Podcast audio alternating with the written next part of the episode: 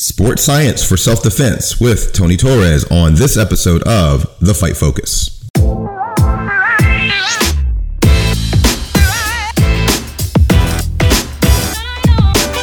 What's up, everybody? Buck Grant here. Tony is a returning guest on our show. With his over 35 years of experience in the world of self defense and martial arts, we discuss the neuroscience of fighting, particularly how sport research has affected our understanding of violent encounters.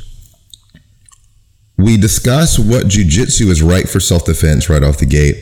This is a topic that we talked about in the last podcast, and we wanted to kind of finish it up. What type of jujitsu, and then what kind of instructors will be best for your goals? How rules create the doctrines that we follow. Doctrine was a big topic on our last um, podcast, and then we talk about how rules make those occur. The arrogance of modern progress. And this came up as a topic, um, comparing once again sports science, things like the kipping and butterfly pull up, for example, from CrossFit, or the Fosbury flop of the high jump, and how these um, modern progresses help us game our objectives, but perhaps don't help us create the um, the results we want for our objectives. How to develop the quiet eye. This is a reference to Dr. Joan Vickers' work on precognitive processing. How do bad guys really punch in violent encounters? And much, much more. We are sponsored by, or this episode is brought to you by the Primal Edge MMA Retreat, where Tony will be co teaching with me. Go to www.buckgrant.com and check out the Primal Edge Retreat. We are leaving December 1st, getting back on the 8th. We'll be in Nosara for the entire week, training, um, getting a chance to eat really clean food, be outdoors, be around great people. It's a great opportunity to kind of recharge your battery. If you want to go, go to uh, the Primal Edge Retreat at www.buckgrant.com. We have three spots left, so if you want to come, act on that right away. You are also brought to you by Aperture Fight Focus. Go to www.aperturefightfocus.com Check out the Aperture Academy online training library, which includes downloadable courses and material from myself, Ryan Hoover, Eli Knight, Jared Wihongi, and Amber Seklinski. Aperture Fight Focus. Welcome to the Renaissance of combat. Without further ado, here is Tony Torres on this episode of The Fight Focus.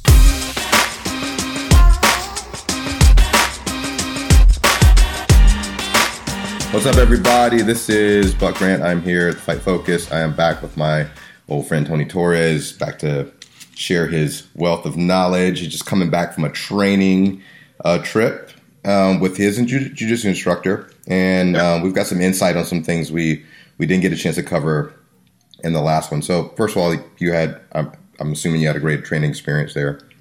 Oh, of course, yeah, I always do. Uh, Ryan Young and Kama Jiu Jitsu, they're they're uh, top notch, and again, they specialize.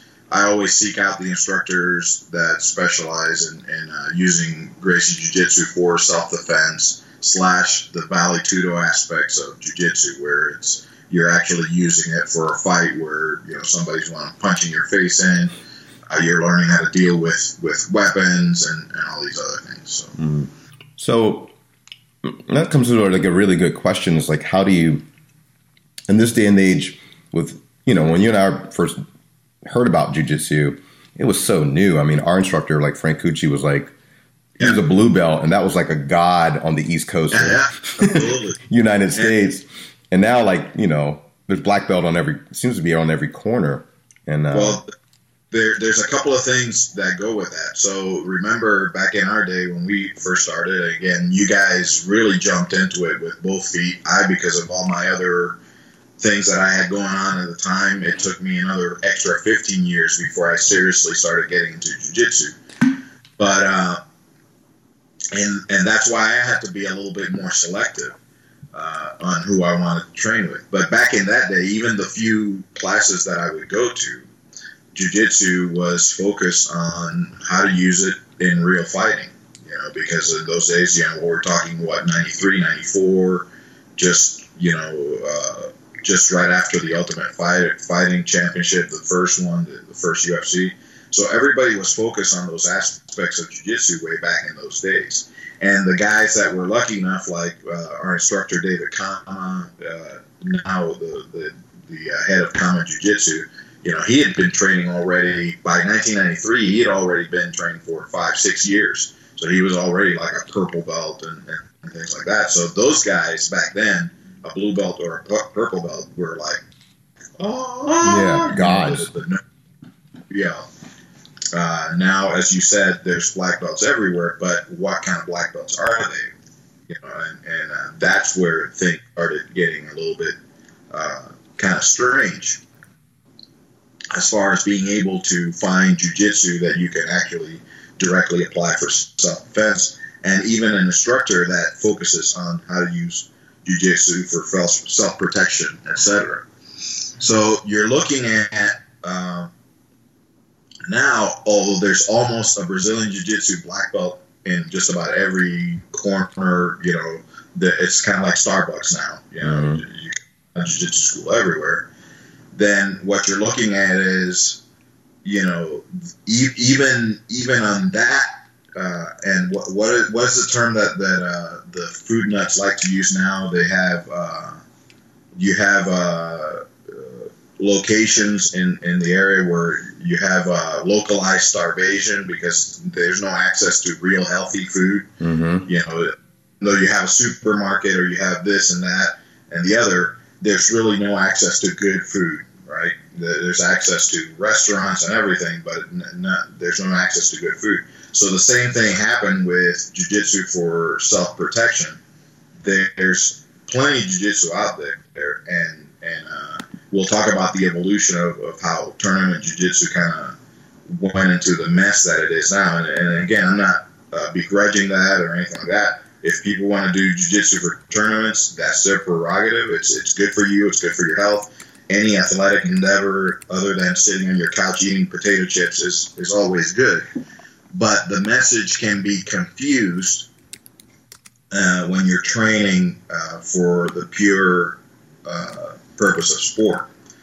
So if we go back even before uh, jiu-jitsu made its way back to the United States, if we look at the way tournaments used to be looked at, even in the, in the days of uh, uh, Helio Gracie's uh, senior students, etc., like João uh, Alberto Barreto and, and, those guys, um, people would train jiu-jitsu for self-defense and they would train all year round the same way, trying to deal with, uh, you know, somebody trying to beat them up, or they would train it uh, for valetudo. In other words, they would train. Built into jujitsu was this asymmetrical training protocol: is how do we use jujitsu to defeat a boxer or a guy that's coming at us with capoeira or whatever, whatever uh, they were facing at the time. So built into the protocol of jiu-jitsu there was already a way of how do we use this to beat other people. And then every once in a while uh, once or twice a year they would have inter-school tournaments. And everybody would get together and they fight with each other and, and they would figure out. And in some of those tournaments some striking was allowed and some of them they weren't.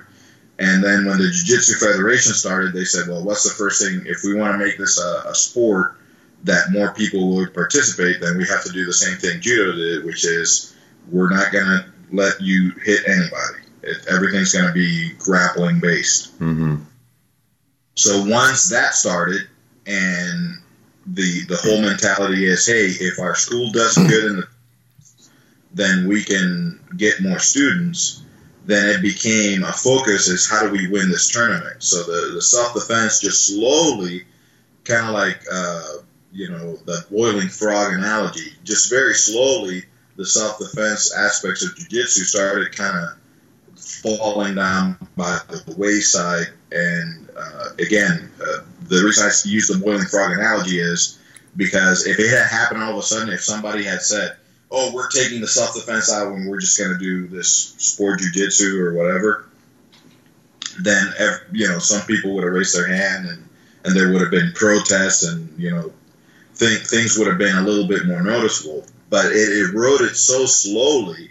you know, little by little, all the aspects that were part of jiu-jitsu before, uh, where there was striking, there was, you know, uh, emphasis on, on throwing effectively, using elbows, headbutts, knees, and defending yourself properly and those things, they slowly started falling by the wayside when everybody was just concentrating in winning a tournament, winning a tournament.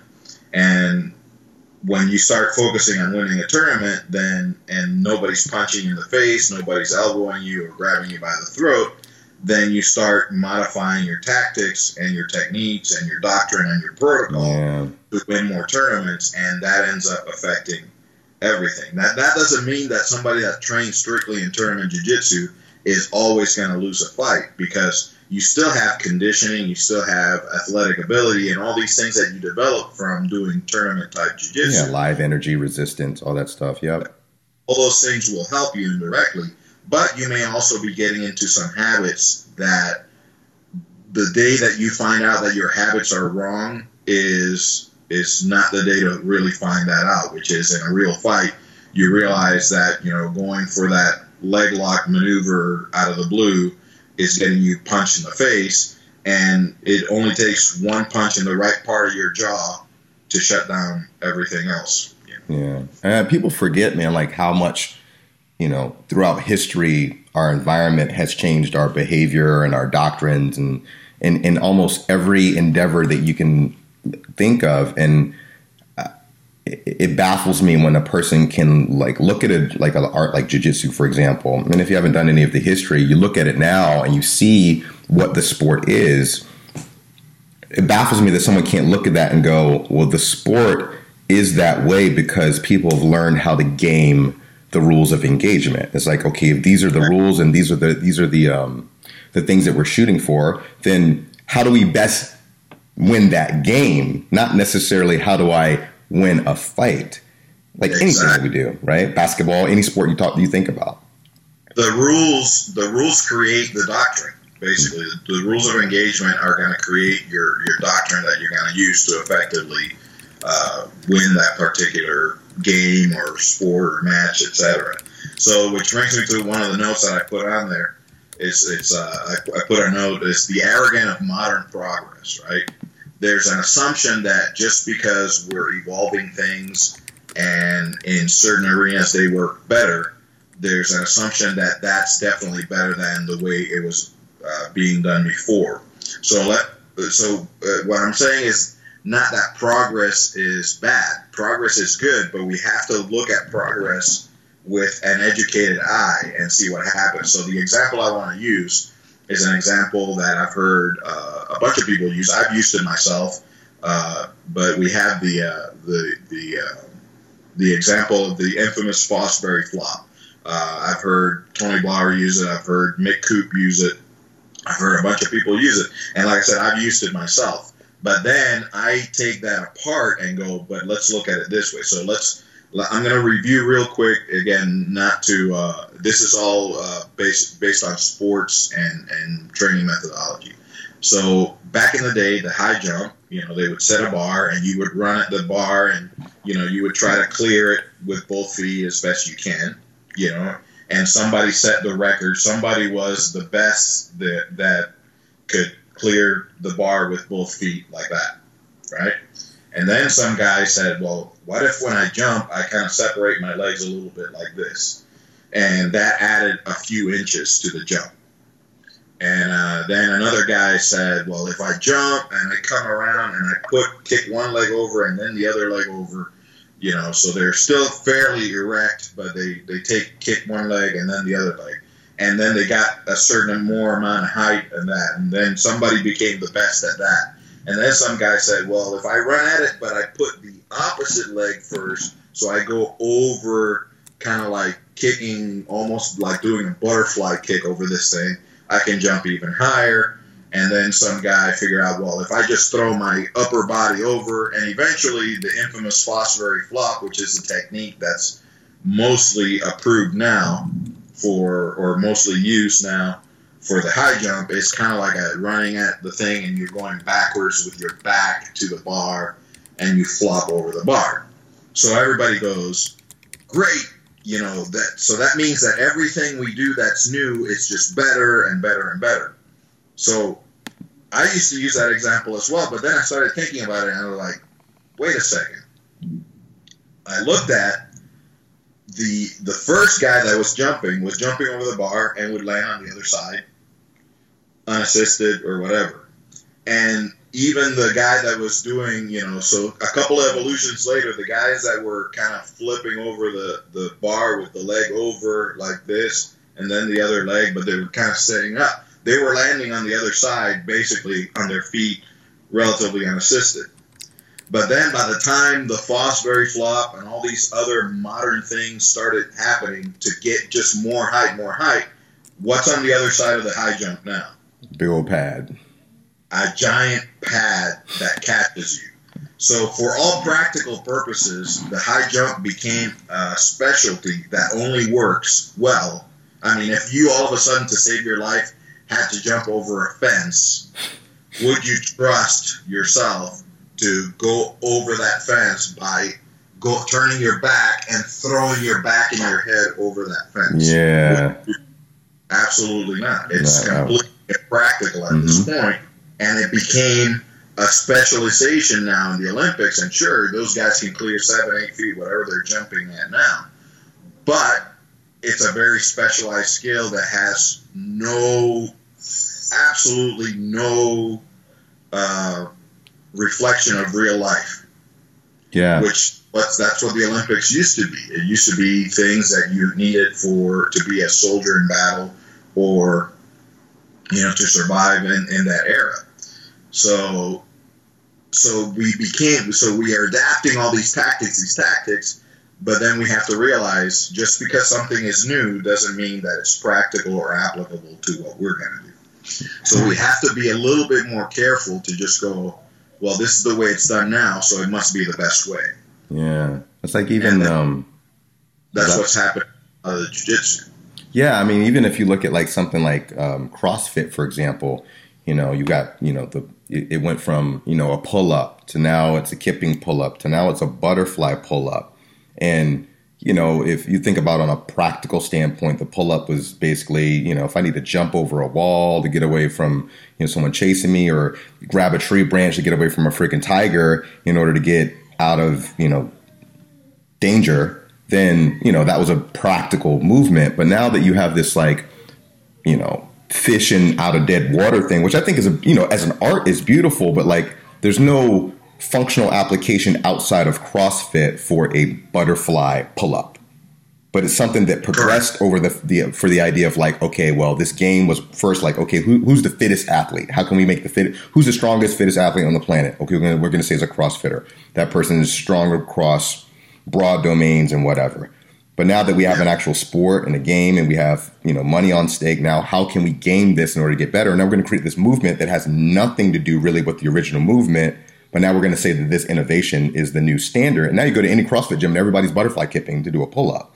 I was like, what is that going to do for you in the real world? Maybe there's sure there's going to be some athletic carryover, but it's not going to have the same carryover as what the original pull up had.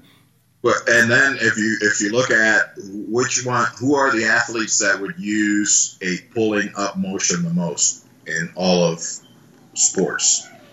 Who do you think is the athletes that use the, the pulling up motion the most? Mm, gymnasts. Gymnasts, yep. Bars and stuff like that.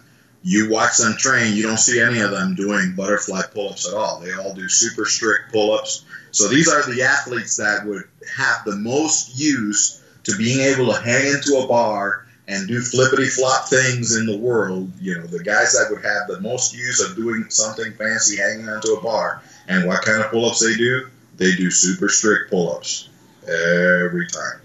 Mm-hmm. Yeah, makes sense, man. So yeah, people need to be you know very you know careful about you know innovation and is innovation actually going in the direction that we actually uh, wanted to go? And I guess that kind of comes down to like what do you want your jujitsu to be, right? Like if you're if you know that you're doing it for sport, yeah, sure, go to town, go do the inverted fun stuff. And, that person that's going to let you coach you in that. But that's the thing. So we have the these. Uh, these dry pockets where there's not enough, even though there's you know jujitsu instructors all over the world, and just about every corner. The dry pocket now is, you know, the the the drought is and where are the instructors that specialize in self defense and not even just specialize that only teach strictly jujitsu for self defense, and those are much harder to find. Yeah, and you know, like I, you know, I got my black belt in jujitsu in September. I, you know, I learned a lot of the self defense stuff when we were with Frank Cucci and Links Academy in Virginia Beach and all that, and um, I thought it was a good start as far as like the grappling aspect of it. I, I'll, I'll flat out tell people that I I teach jujitsu primarily for as a as a as a movement practice that can go in any direction, whether it be sport or self defense or sure. MMA. I don't specifically focus on Brazilian Jiu Jitsu self defense because I I feel like I've been exposed to other things that sure. do it better. But I also base my jujitsu based on the fact that like I know what it's like to be punched in the head when I'm on the ground going for something, and I have a I can discern between a technique like it's probable to work against someone trying to actually hurt me, and probably isn't possible at all. But I, I don't fool people say like we're a self defense Brazilian Jiu Jitsu school because that, that's not really not my it's not my interest to use that modality specifically for that. But there are people out there, like you're saying, that that that use that. What are some of the main differences you've noticed in the type of training, like in a, in a typical training environment there? So it's it's all about uh, distance management, standing up and on the ground as well. So understanding that uh, when you're when you're trying certain maneuvers on the ground, you're exposing yourself whether you're on top or on the bottom on the ground. Trying certain things on the ground when you're when uh, when you're on the ground will create uh, artificial distances that that don't relate to or they, they don't lend themselves very well to you not getting your face punched in. Mm-hmm. Yeah. And so, and and of course, the the idea that there might be weapons involved. So the awareness of where the hands are at all times, uh, maintaining control of the other person's posture, especially here on the bottom, and how to take advantage of that. You know, how to create different uh, different feels and looks that make the person create space for you so that you can apply your tactics or get up, you know. Then having a, a, uh, a protocol for, you know, what's your mission when you're on your back. Yeah, you know, if, if, if you're on sport, let's say I'm in, in, a, in a sport competition, you know, and I'm fighting, uh, you know, I'm on my back, you know, if so one of the things is, you know, I want to submit first and maybe not get my guard pass or something like that. Uh, whereas in a in a uh, self defense scenario is how do I get off my back right now, and uh, how do I do that intelligently and safely, you know, and and then if I can't get off my back, how do I put this guy? How do I reverse? So if I can't get off my feet or uh, or get get back on my feet from this position how do I make it so that this guy is not on top of me? That's and then if I can't make any of those things, then I'm going to try to win the fight from my back. Whereas somebody might say, well, why not try to win the fight from your back? And do you, you know, to people that say that is that you realize how hard it is? Like one of the hardest things to do is submit somebody from your back. If you get to so uh, good good enough that you can submit somebody from your back, then in the timeline of things that have, are happening, you've missed a lot of opportunities to get up off your back. Yeah.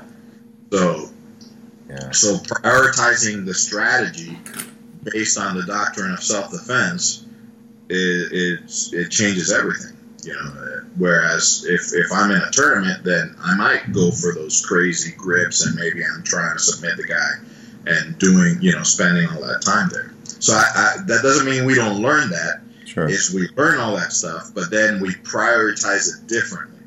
Yeah, and I found that, you know, like I said, fighting MMA, it was kind of one of those things. Like for me, no matter what belt I ever had on my waist, everybody was like, "Oh, Buck's the striker, so we're going to take him down and and you know beat him off his back or whatever." And it was never it that that that um, hierarchy that you talk about became a natural order of progression. It's like I don't want to be on my back. I'm trying to get back up. If I can, I can put him on his back so that the fight's more in my favor. And then if I if an opportunity pops up to submit, then I'm going to do so. but it was always like, okay, get back to your feet if you can, get back to your feet if you can. And I find that even in sport jujitsu, having the impetus to try to get back to your feet forces the person on top of you now to have to hold you down rather than just by default be on top. And it even opens up their sport game. So yeah. I, I, I, kind of make it makes sense to me. No, absolutely, it does.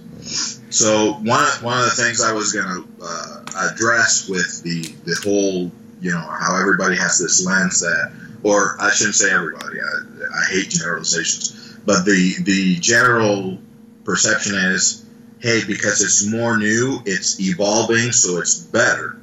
So let's look at you know the way you know because then people throw comparisons. Well, cars are now much better than they were hundred years ago, and, or computers are are now better than they were fifty years ago. So they always use throw those analogies out there. And I like to bring up to people how you know analogies aren't always you know th- those analogies aren't always accurate because sure cars didn't exist 100 years ago or 110 years ago, whenever cars were invented. So, yeah, they're naturally better. But fighting has existed for several tens of thousands of years. Mm-hmm. So, there's not a lot around that we can do, and we'll get to that. There, there are some things we can do. We're going to get into some of the newer science and, and how that that you know becomes a, a lot better now. But th- there's a lot of things we can do, but there's really not a lot new under the sun that human beings haven't figured out how to do to each other really well in order to hurt each other. Yeah. So, you know, fighting's been around for, for tens of thousands of years, several several hundred thousand years. So that there, you know, to for us to think in our measly, you know, fifty some odd years on Earth on this planet, or in our the measly, you know, however many years your martial arts been around, that we're gonna come up with every oh yeah everything we do now is much better than what was been done before. You got to remember that premise that I think I shared it on, on our most recent podcast, which is people really don't like to die or lose fights. so, so if if they were doing a lot of things hundreds of thousand years ago that were losing fights, trust me, evolution has taken care of that. Natural selection has taken care of that and eliminated. So, for example, the myth of you know uh, punching, you know, it's like, oh yeah, you should never punch because you'll break your hand. It's like, okay, in the history of punching, however long it's been around, and how many humans throw punches on a daily basis, and you actually compare that to hand injuries, you realize that there's not that many sure, if every day, all day long, you're practicing punching and you spar with punching, and then you get into fights frequently, sure, you might end up at some point injuring your hand. But you got to look at this. You know, the one time that you injured your hand, how many punches did you throw before that actually happened? You know, and the answer is usually, oh, I threw like freaking hundreds of thousands of punches, and then that one time I hurt my hand. Mm-hmm. So this punching is invalid now. And then on top of that, did that injury stop? Was it in a self defense scenario? And did that one injury keep you from continuing to protect yourself? You know, you have fighters in the ring that break both hands. You know, Urijah Faber is a famous one. Yeah. You know, he broke hands in a fight and he just kept fighting. Kept fighting. Dude. Yeah. So all of a sudden, though, the, the, the self defense world has created this weird mythology that it's bad to hit with an open hand or bad to hit with a closed fist. It's it's not really bad to hit with a closed fist. It's bad to hit the wrong spot with a closed fist. But that's you know it's bad to headbutt anything at the uh, the wrong thing. You know it's bad to palm strike the wrong thing at the wrong time. How about as bad in general to fight unless you absolutely have to and. I, Let's start with that. Let's just start there, and everything after that's going to be pretty much bad for you, regardless, unless you, you know. But everything's better than dying. so let's let's talk about now. So we're we're talking about fists and punching. Punching has changed because of the invention of the boxing glove. Hmm. Uh, you know, a lot of people are are uh, you know you, you got to remember uh, if there was such a big rate of you know, a bad injury to our hands every time we punched, we would have evolved ourselves out of punching with fists many, many centuries ago. You know, it's not like all of a sudden, oh, we're so much smarter now in modern society that we have just now figured out that we shouldn't punch. We would have evolved out of punching so many, unless you're one of these people that believe that we've only been around here for like a thousand years or whatever that is, mm. you know, these delusional people. Flat people. We've been around for a long, long, long time. And we've been using, you know, closed fists and punching and, and doing all kinds of stuff. So we would have evolved ourselves out of that a long time ago, you know, you know, out of the punching. If if the rate of injury to the frequency of use was that much, was that terrible, we would have evolved out of punching a long, long time ago. Hmm, that's a good point. So, you know, we had we had we had kind of talked about sports science last time when we got off, and there were some some things that we wanted to talk about, particularly like using sports science, you know, for you know self self defense or and even addressing the idea of sport and its relation to real fighting. And you know, like within self defense world, there's these weird like some people like really like self like sports as a modality to help self defense. Other people are like, you know, well, there's no sparring in the streets and things of that nature, but you have some science to kind of at least back up some of the sport principles that might be applicable. And I know, I know it's going to leave the leave the floor sure. to you for that.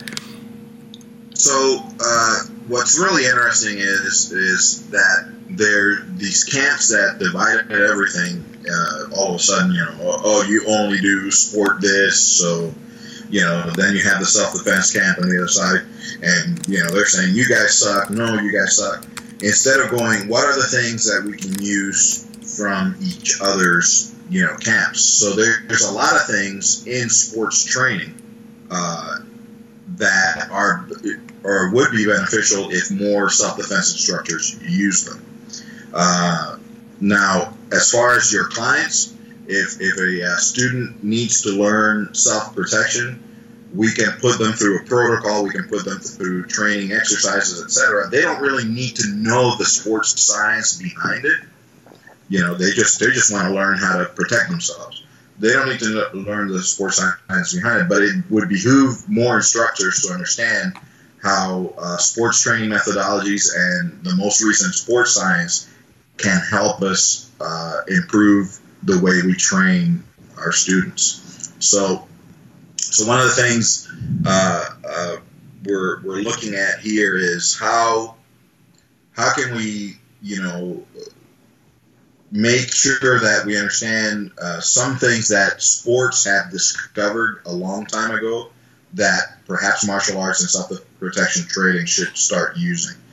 So one of the things that that uh, some some uh, martial arts do it intuitively, some combat sport do it intuitively or as part of the culture that I like to, uh, you know, emphasize. The first thing is that you want things that are similar to your activity, but you don't want them too similar to the actual activity because they end up being a little bit hazardous to your health or maybe even counterproductive. And we can use the example, you know, you've been Thai boxing for a long time.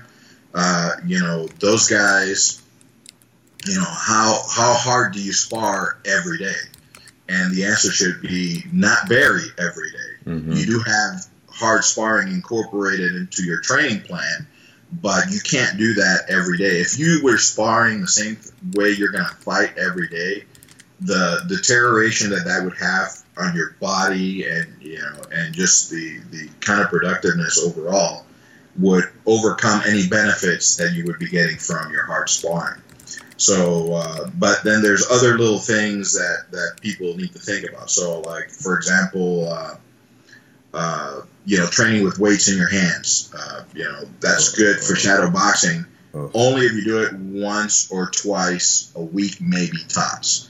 You don't want to do that. You know, and again, sports science has figured this out a long time ago. I don't know why people in modern, you know, athletics haven't figured it out or or in modern martial arts haven't really applied this.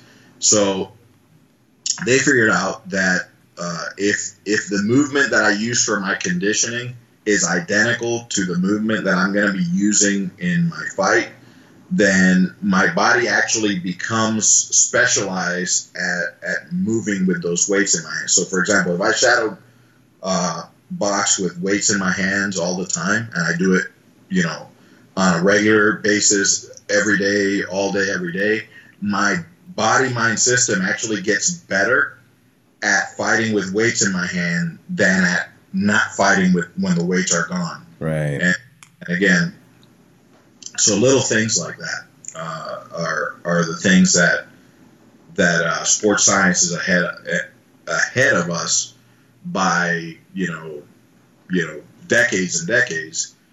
Little things that we should be able to adopt. Yeah, there's the novelty of that experience that could have a positive stimulus for your growth. But yeah. after a while, you're basically just getting good at that thing. You're not really getting the stimulus that was going to help you for your intended goal. Exactly. So, so what? Uh, as we as we're getting deeper and deeper, and and uh, uh, there's a little interesting progression that that an author uh, put forth, and the author's name ex- escapes me, but. Uh, you know, when when sports teams became a thing in the United States, you know, several decades ago, the uh, when you know it became a market and you know it became a multi gazillion dollar industry. Uh, they started bringing in, you know, first they they started bringing in uh, your your uh, strength and conditioning coaches and, and things like that. Then they started bringing in uh, yoga instructors and dance instructors, and at some point that they even had martial like Dallas Cowboys. I, th- I believe in the 70s, early 80s, they were bringing in Guru Dan Inosanto and they were bringing in you know martial artists to learn uh, certain things, and uh, uh, you know, and eventually the progression now is that now the the newest wave of what they're bringing in is neuroscience, and uh, that's where everything I think uh, might be a, a it's going to be a good turning point for us as martial artists and self-defense instructors to start looking at the science of the brain and how the brain learns and how it learns how to do certain things in order to improve the way our training methodology again this can all be invisible to our students it doesn't have to you know we don't have to tell the students oh this exercise we're doing here now is because this part of your brain does xyz and this is how we're going to learn blah blah blah. That your student doesn't need to learn any of that. They just need to do the drill. However, understanding why some of this stuff is around now uh, is is very important. So, uh, let me. I'm going to use this example uh, uh again. This is uh, from baseball because baseball's been around for a hundred some odd years, and they're also now using neuroscience. So let's start with the fact that, uh, and I believe I, have addressed this before. I know I, I, talk about these things all the time, so I don't even know if I've addressed them with you. But you know, the the uh, the pitcher's mound is about I think it's 90 feet away from home plate, and you have guys that are are pitching now, you know, 90 plus mile an hour curveballs, fastballs are even closer to the hundreds, you know, 100 mile an hour range, etc.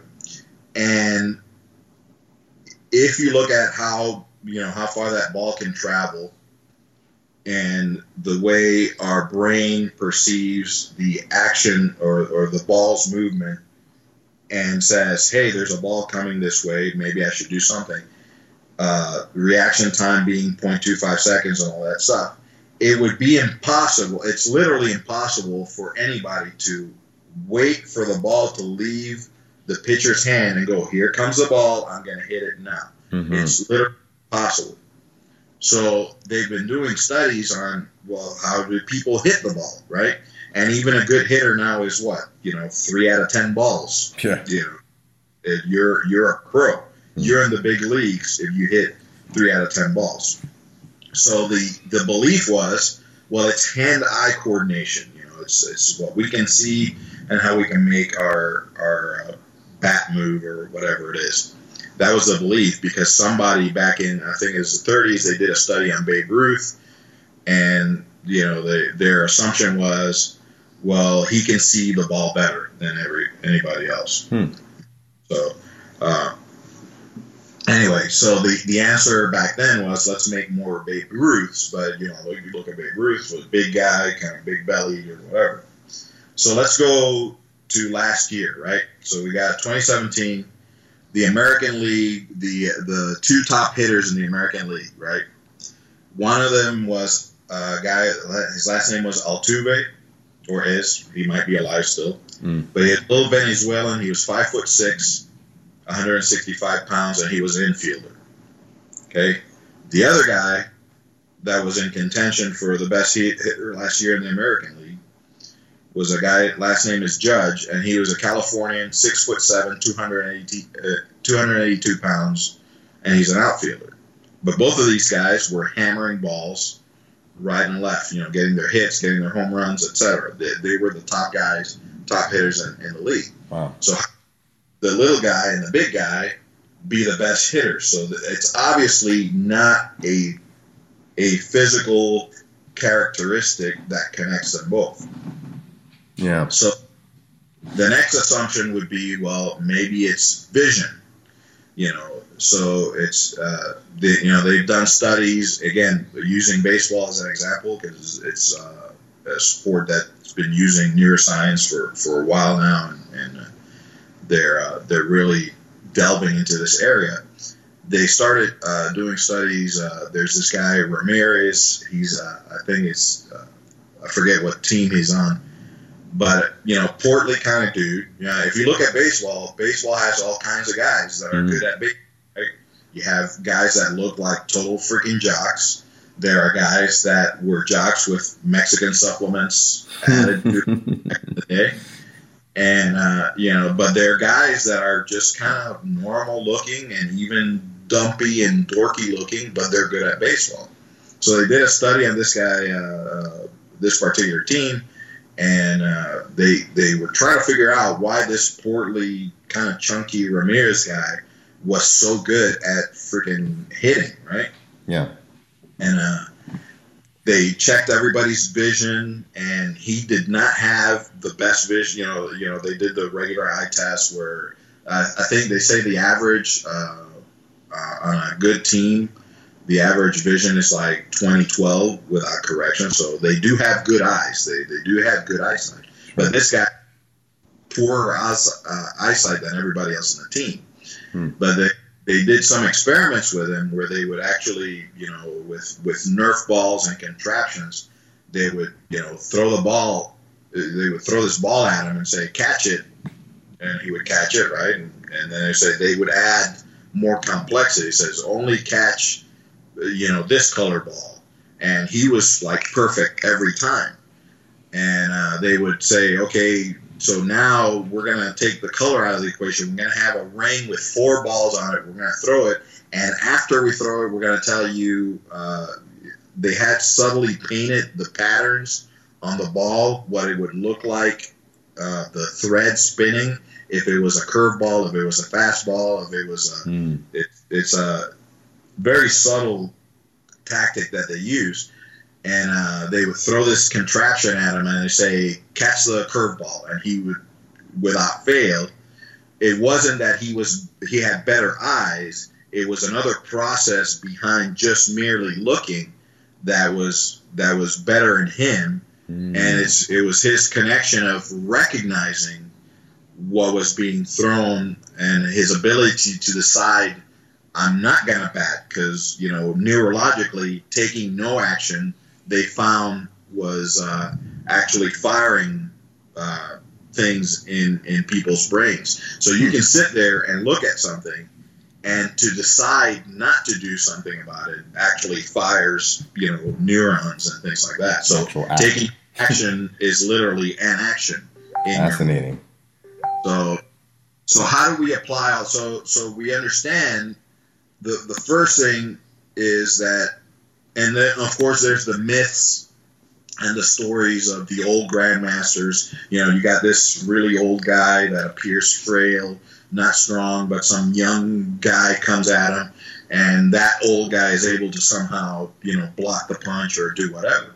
So it's not because of his physical attributes. Something else is more enduring and more important in the way they train, and it's not only uh, how we perceive things, but how we make how does our brain make these decisions? So what what let, leads me to believe is if I'm training somebody to protect themselves, you know, how does a punch, which is you know many times slower than a fastball, mm-hmm. how does a telegraph punch from some fucking random dude in a street fight, how does that get through? Yeah. Yeah and you know, people get knocked out with punches like that all the time. So it's not about the speed of the punch. It's not about the telegraphing of the punch. It's not about any of those things. It's about the ability of that person to recognize and you know what the trajectory is and and what is actually happening. And of course, there's other elements. You know, we've already talked about prevention and, and how do we create natural obstacles to whatever is happening to us. But again, it's not about how fast I can make this person hit, although that will help. It's not about how strong I can make this person, although that will help. Yeah. It's it's about perception and the quote unquote. I hate the word decision making because we've already talked about you know fighting is not a decision making process; it's a performance. So how do we get people to perform better? Under those pressure circumstances? And the answer is in training your brain more than just training your body. And a lot of times, what some martial arts and some self defense uh, styles fall victim to is a lot of times some of the physical drills that they do to train your physical body do train your brain a little bit, but you know we're kind of like it's kind of like we're we're eating the entire orange instead of just squeezing the juice, which is what we really want, right? Mm-hmm. We're eating the seeds, we're eating the the grind and the, and the, the peel and the rind and all that stuff yeah. instead of getting the juice. So the mm-hmm. juice is we need to train our brains more, and you know not necessarily train our bodies less, but give our bodies a little bit of a break by training our bodies more, our brains more. Yeah.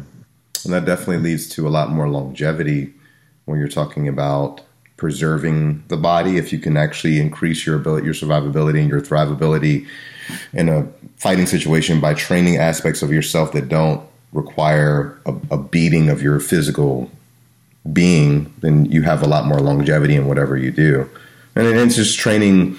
This is like anything else. Like if we, you know, if we're going to get a strength and conditioning coach, and we're going to get a boxing coach, and we're going to get a, you know, whatever, makes sense to train the neurological aspect of yourself and as a separate entity too. And I always thought, like, I remember going to uh, a Dutch kickboxing gym, and I was ta- and I asked the guy because all they wanted to care, all they cared about was like just fighting people, and I was like, yeah, what do you guys think about like you know developing character development?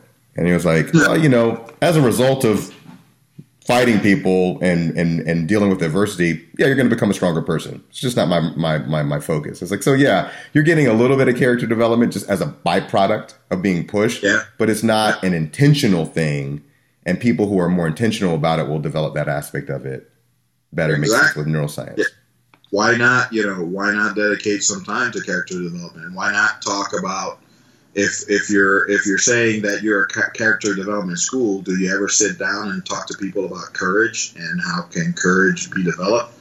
And if you're talking about you know uh, self defense is ninety percent mental, are you actually sitting with your students and going through some mental training yeah. uh, with and saying you know uh, how, how to deal with this kind of interpersonal conflict? And if you're not doing that, then you're just kind of saying, well, uh, the reason you're, you know, uh, martial arts makes you so tired that you're nicer to people because you're so tired that you don't have energy to be angry with them. yeah, that's basically what you're doing. Yeah, yeah. There, there was some truth in that growing up. I was like, man, I would bounce. I would go. I would come out for the fight training and having you like beat the shit out of me on pads, and I would go like bounce at like the edge or something down to Virginia Beach. And I was like, I don't feel like fighting anybody. Like, yeah. I'll buy a guy a oh, drink before I fight a dude because I'm exhausted right now. Plus, I didn't want to fight anyone anyway. So, what what um what got you into the neuroscience aspect of it? Was it just uh, was it more recent, or are you spending more time in it recently? Well, I've, I've been doing I've, I've been messing around with that with this stuff or, or researching ways to to improve uh, you know the performance of my students for for a while and uh, neuroscience specifically started creeping its way into when, when I looked at uh, uh, on one of our previous podcasts we talked about that 11 minute principle. And uh, you know when I really started looking at sports training and uh, how how it could benefit uh, you know our our martial arts or, or our self defense training self protection training neuroscience just started being, uh, you know, I had already studied uh, Jonah Lehrer and a bunch of other people on decision making processes and how, you know, uh, your your ability to make instant split decisions instinctively, intuitively, and how that combines with precognitive processing and, and all these other things that, that are out there. Um, once I started looking at that, then I started just making sure that I had uh, I dedicate time to any any type of research that comes out in, in that area that I think is going to help me. I'll go ahead and take the time to read it and, and look into it. So it's been a while since I've integrated it. Uh, and it's just it just keeps refining itself because again, uh, new new science uh, comes along. Uh, there's the the quiet eye technology. I think I, we've talked a little bit about that before. I don't know. Where, what is that?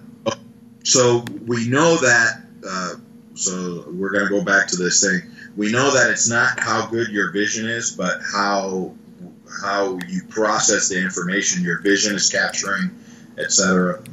And uh, uh, Dr. Joan Vickers um, did a study. Originally, it was with uh, tennis players, uh, and it's the same thing. You know, a tennis serve is 100 plus miles an hour, and you know the the other guy you know you're on the other side of the court there was no way that just based on action reaction uh, the action reaction formula you know the ball hits the racket and now i'm going to decide where i think that ball is going to go. There was no way uh, given how fast our nerves conduct and our brain how long it takes to process information etc it would be impossible for anybody to answer a tennis serve you know and even nowadays, it's pretty hard. You know, every once in a while, somebody gets an ace. That serve goes right by you, right? Mm-hmm. So she started doing a study with tennis players where she would show film of serves and basically at different stages of the serve, and they would have to guess, oh, this is uh, this ball is going to land in this part of the court or whatever. And what she started realizing is that the most accurate predictions uh, or the, the accuracy of the prediction was immense before the ball even touched the racket. So they were basing their decisions on the server's movement, not on the trajectory of the ball after it hit the racket. Oh. So started realizing that people were using precognitive processing. And the same thing happened with the baseball studies. People started realizing these, the, they started putting uh, uh, these farm teams that are, you know, getting kids from freaking uh, Venezuela to come to play less than double A baseball over here or whatever. They started, and part of the recruiting process, they started putting uh, EEG receptors on, on these on these kids, you know, they're 14, 15, 16 years old or whatever, and they would show them, uh, they're showing them uh, on a computer screen, they're showing them pitches. And uh, their part of their job is to say, "Oh, that's a curveball, and I would hit it," or you know, it's they have they have to answer certain things very quickly based on what they're seeing on this film. And what they started realizing is that you know these people are not waiting for the ball to get released from the pitcher's hand before they go here. They're actually making some decisions based on the motion of the pitcher. Mm. They they start picking up things on the motion of the pitcher, and that, that helps them decide, etc. So, hmm. uh, so this Dr. Uh, Joan Vickers started doing the research on that, and uh, then she started. Uh, once she realized that, that, people were making these de- decisions uh, or these performances, like I like to call them, uh, based on the movement of the athlete before even the ball left the racket, she she started setting up these special cameras that track eye movement. And basically, what she started noticing is that the guys that were the most proficient, the eyes were more calm, or as she likes to call them, they were quieter. Mm. Because they would only look at very relevant information rather than the minutia that didn't matter. Mm. Okay. Okay the same thing. She actually did this study. They they set them up. Uh, they set up these these eye movement detectors on a bunch of police officers, and they would put them in a scenario that they would have to try to respond appropriately. And again, the rookies they started tracking their eye movement. The rookies' eye movements were all over the place, and most of the people that failed the scenario and failed to respond properly, uh, their eyes were all over the place. Whereas the people that successfully navigated the scenario, their eye movement was a lot more calmer, looking at very specific things, and those things were usually would match from you know uh, experienced police officer A to experienced police officer B. Their movements were nearly identical. They were tracking the same things that were very relevant to that particular scenario. So we know that vision and uh, not just not, not the accuracy of your vision, but the the way you decide to look at things mm. and the way you make uh, you perform based on that information is very important. So that means that training has to include a lot of visual cues for us. And if visual cues are helpful, then so are auditory cues and, and things like that. We need to make sure that all of those things are playing a part in our training. Mm. Yeah, that's that that that makes a lot of sense because I remember when I first started training and I was watching boxing fights. I remember thinking like, there's no freaking way somebody can see a punch moving that fast and slip and then counter and all that. I was like, these guys must be like superhumans. And then after 20 years of, of training, it's like I'm not waiting for the punch to get to my head. Like based upon the positioning of their body, I can kind of predict where that punch is going to be or what punch they're going to use before they've even thrown it. Sometimes even before they even realize they're going to throw it. You know? Absolutely. Yeah, like I remember. Uh, you remember Kevin Hall? Yeah. Yeah, he was a boxer. If guys don't know who he is, he was a boxer. He used to train in our gym. Um. Crazy redhead dude. He hit like a fucking truck, man. Um, he for any dude, he had some freaking hammers. Oh my god, just bricks, just like big old Irish bombs on his hand. I guess he was Irish. I might, I might have made a stereotype there. He was a red, redheaded white dude. but, uh, but I remember the first time. That was like my first year ever there, and I was sparring with him boxing, and I remember like thinking jab and him punching me in the head. Like I would think about I'm gonna jab now, and he would punch me in the head before I could go. I'm gonna, and I'm like, dude, are you reading my mind? It's like, no, but every time you go to throw your jab, your elbow pops out. I was like, but I didn't even throw the jab yet. It's like I know it was a pre cue that he saw like a mile away because he's boxed his entire life and uh, and made that made a lot of sense to me. So, and that again, then that gives you two sides of the equation. You know, how do I make my movement a little bit more deceptive? Does it really need to be super deceptive in, in a, a self protection context? You know, there, there's a lot of there's a lot of uh, things about you know telegraphing and not telegraphing. Uh, so you know, people telegraph their punches all the time in real fights. They telegraph their tackles, etc., but they still get through. So there are other factors involved, and a lot of it, I think, is the lack of proper visual, or I should say, proper mental training as far as the mental connection of watching, you know, enough sloppy punches come at you, watching enough sloppy tackles come at you, watching, you know, having in training, having somebody replicate that crazy, weird aggression that you see in a real fight. You know, so so let's look at so for example, uh, as much as I, I love boxing, you know, we, we we've trained it a bunch of times, and I still, you know, every once in a while throw the gloves with my students, and we do standard regular boxing. I like to do asymmetrical boxing where we have one guy ha- gets gets to pick the three main ways that that bad guys punch you in a real fight, and that's all he gets. So, what are those three ways? Yeah, and again, you know, if we, if we look at if we're honest with ourselves, uh, and we look at the kind of fights that we're getting into, and, and we su- superimpose that to how those people are are attacking.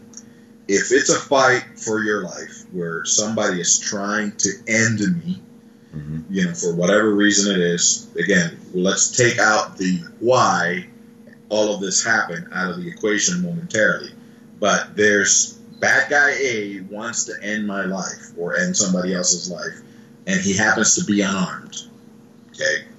So how does somebody like that punch? And I find without almost with with almost uh, hundred uh, percent accuracy that they use what's called repeated dominant arm punches until that particular hand either gets exhausted or they find that it's not working the right way. They might switch to using their other hand, but it's repeated dominant arm punching is almost to a T the the predator on victim type of attack.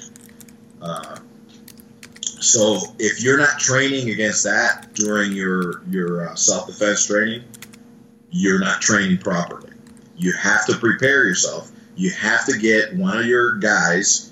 You know, and again, you don't have to jump in with both feet. At, you know, oh, let's do it at 100% speed, 100% power from the get go you have to analyze the trajectory. How to, you know, some people punch a little bit straighter. Sometimes uh, they punch with a little bit more curve. Some people uh, throw different trajectories in the process of repeated dominant arm punches. So you'll see them come with a slightly over angle, a slightly horizontal, or a slightly under angle, etc. So you have to break that down. That doesn't mean that everybody punches the exact same way, but that general behavior of they grab you or they shove you or they push you and then they try to repeatedly hit you with that one hand.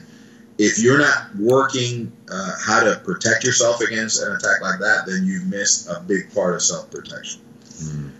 The other uh, common way uh, people punch, so now we're talking about maybe a little bit of ego based punching, is what I like to call the forward windmill. That means the guy punches down. That doesn't mean a lot of people think it's just the the arms are straight and they're doing this. And again, we're we're on a bad video camera now, so I can't mm-hmm. really for you. But that's where the, the, forward windmill to me is when the person kind of uh, the quote unquote they bite down on their mouth guard, as they, they used to say. They put their head forward, their axis forward, and now they're throwing punches with both hands.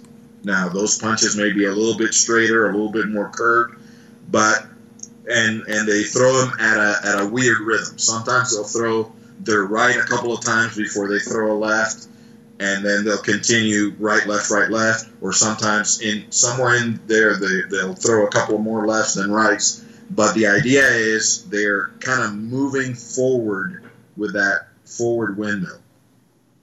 In other words, they're aggressively punching you with both hands. Mm-hmm. So the the predatory one is one hand, repeated dominant arm punches uh, if we're getting into a little bit more of an ego fight, uh, then we're talking about the, the capability of the, the person trying to use both arms, and again with a lot of forward movement, uh, and sometimes with breaks in the action. And then the other one is the reverse windmill. Reverse windmill is just more characterized by somebody that's a little bit more worried about getting hit, so they'll try to keep their head out of range, and they'll throw punches with either hand from kind of like a axis either completely straight or backwards. So if you're not covering those three types of, of uh, punching attacks as part of how you're deal- teaching your self protection training, then you're not really covering self protection training because you can watch those types of, of attacks over and over in modern CCTV, in police dash cams, etc. So you have to train against guys like that. And of course, if you're covered all those bases, then you want to start your boxing training as well. Mm. Yeah, because if you want to punch, you want to punch better than the other guy, obviously, and and that's where you want to look at things like that. Again, it's just prioritizing, you know, what are your students trying to learn?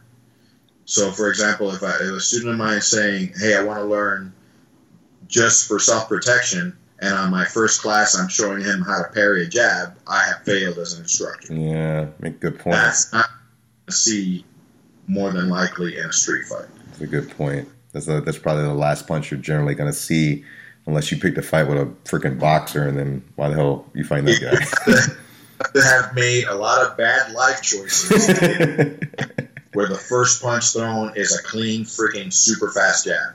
yeah, You made a lot of really bad choices. yeah, So, and that's what I'm looking at. That doesn't mean that they don't ever learn the jab or how to protect themselves from the jab. They eventually do. But I want to cover the basis of what they're going to more than likely see in their particular self defense scenario.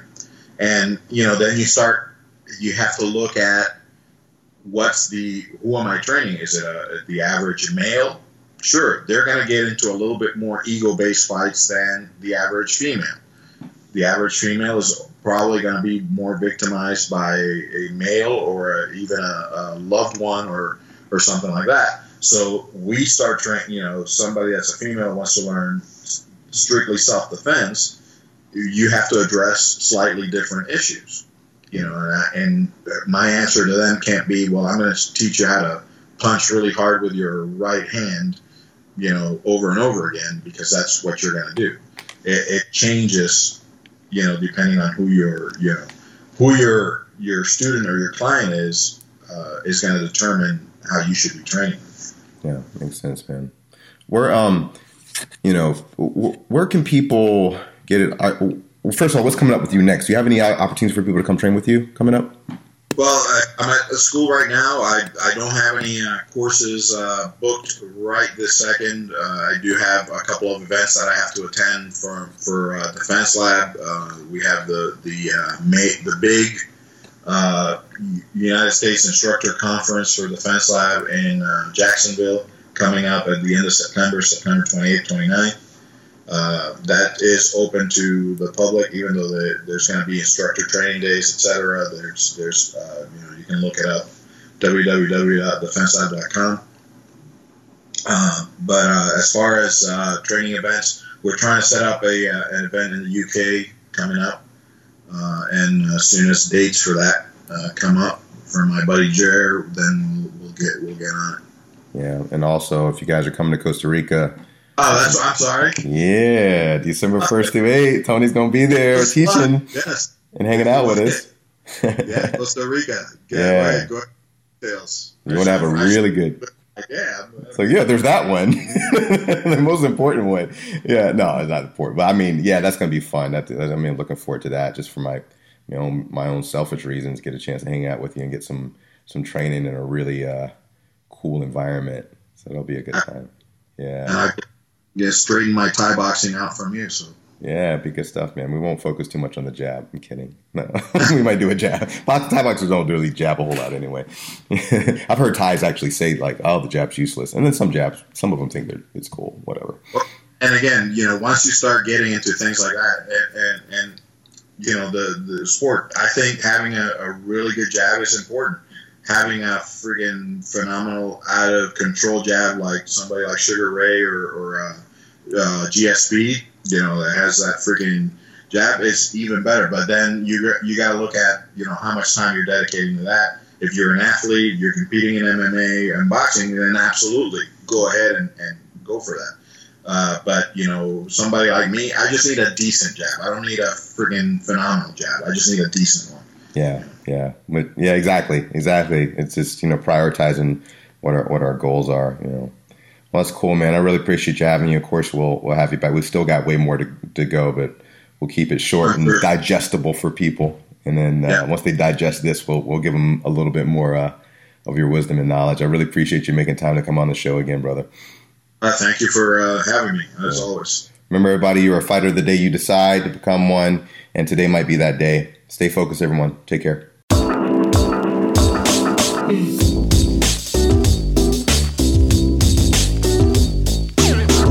This has been another great episode of The Fight Focus.